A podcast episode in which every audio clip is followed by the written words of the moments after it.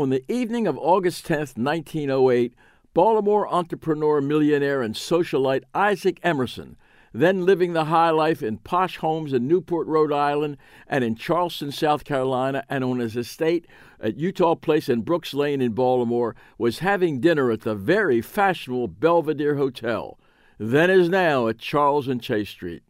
The day was so hot and humid that he was moved to take his coat off and hang it on the back of his chair, the better to enjoy his dinner.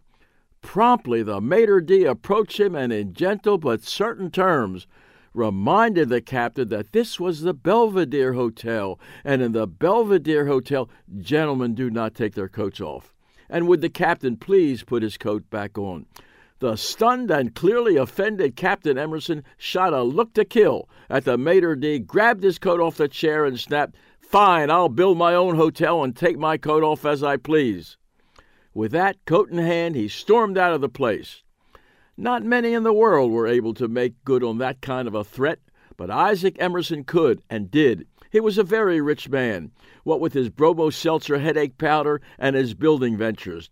And so it was that in 1910, Isaac Emerson watched the first shovelful of dirt being turned on the northwest corner of Baltimore and Calvert Streets into what would be the Emerson Hotel, 19 floors and full of stories detailing the juicy oddities of the lives of the rich and famous who frequented the place.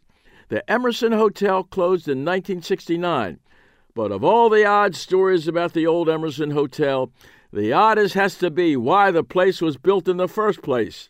Because Isaac Emerson was going to show the Belvedere Hotel who's boss.